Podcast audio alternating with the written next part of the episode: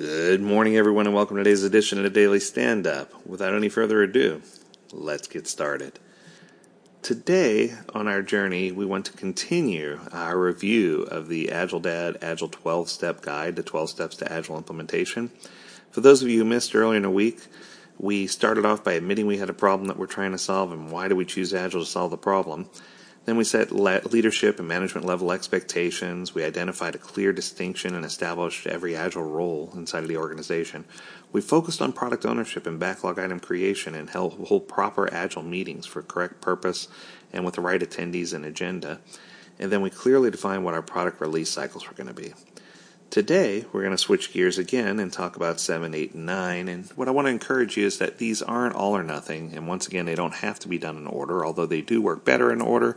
I encourage you to go back and listen to the podcast previous to this if you're just jumping in now so that you can get your head around the first six steps. So that way you really have a good understanding before jumping in here at number 7.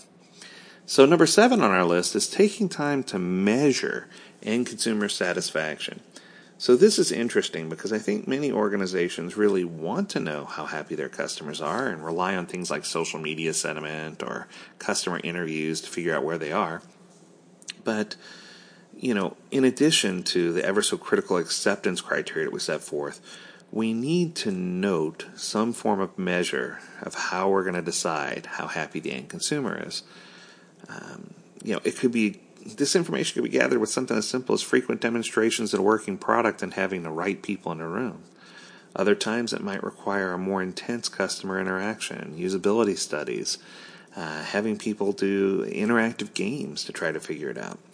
I think that one of the things that we need to do is we need to have an understanding of what the number one or top several features are that are in our product or service and how they're being used. And then we need to track that across, we need to have some kind of traceability across our consumer base to see how and why they're using that product or service. And we need to understand what their needs are, what kind of things they're struggling with.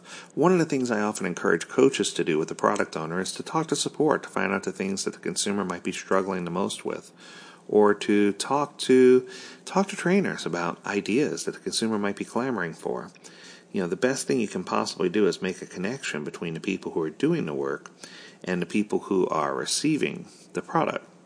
The closer you can get that connection and the more frequently you can get those interactions, the better off you're going to be as an organization when it comes to understanding your consumers' needs and really embracing those and, and, trying to figure out what you can do. Now, it's not always saying that the consumer is always right. Although that adage has been around for a long time, one thing we've been quick to discover is that the consumer sometimes isn't right at all.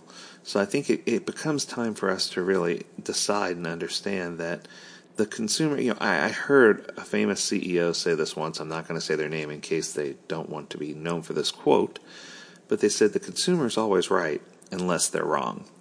And I thought about that for a little while and you know, while in the days uh, before automobiles, you know, you heard customers saying they need a faster horse, they need a faster horse.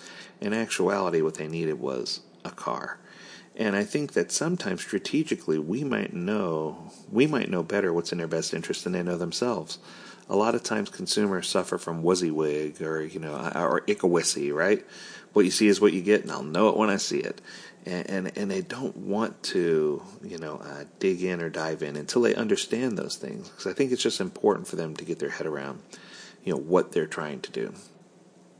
Then uh, once we get that down, we should zoom in on number eight, which is enhancing programming practices. Now this one's very technical, so if you're not building software here, you might want to say enhance build practices or enhance or, optimize flow, right? Whatever makes sense here in order to satisfy what type of product or service you're building.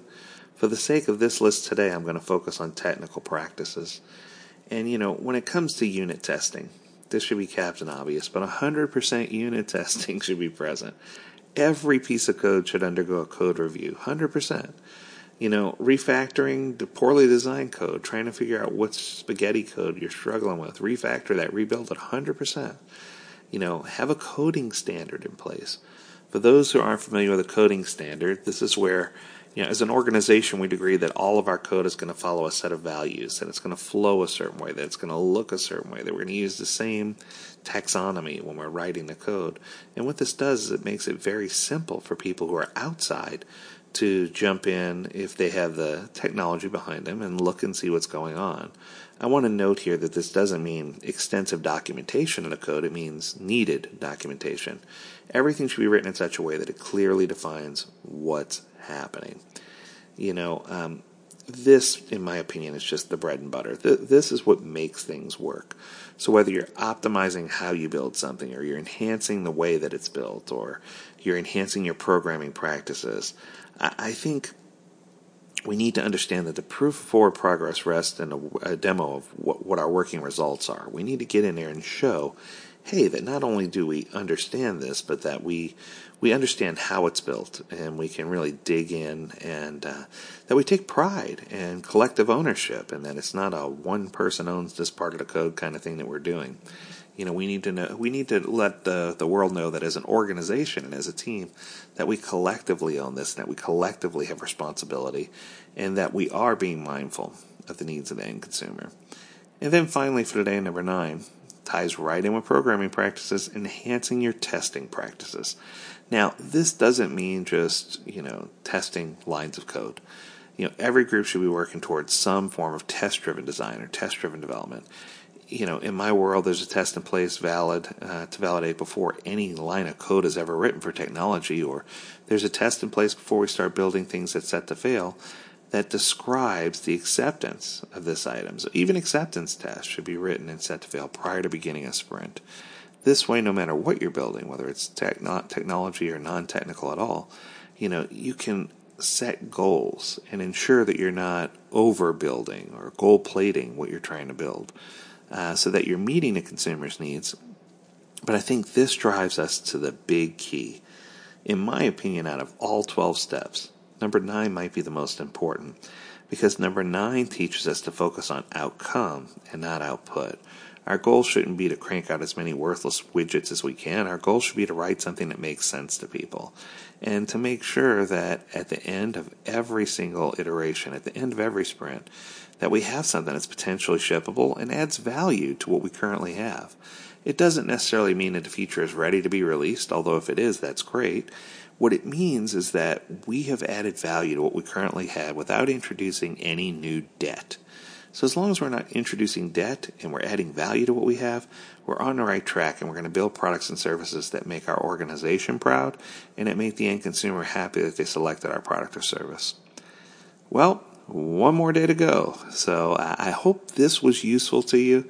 You know, please tune in to Agile Dad at agiledad.com, Agile Dad Facebook group for all of you who've taken our classes, join the alumni group. We've got lots of organizational ways and lots of free videos, webinars, you know, lots of opportunity for you to learn. And we encourage you to dig in and uh, feast on all this information. And if you have ideas for an upcoming podcast, you know, episode, don't don't don't be afraid. Reach out to us at learnmore at agiledad.com. We'd love to hear your ideas and we'd love to put it all together for you. So, on behalf of the team at Agile Dad, we want to thank you for joining us today and we encourage you to stay healthy, stay well, and stay agile, my friends. Until next time, take care.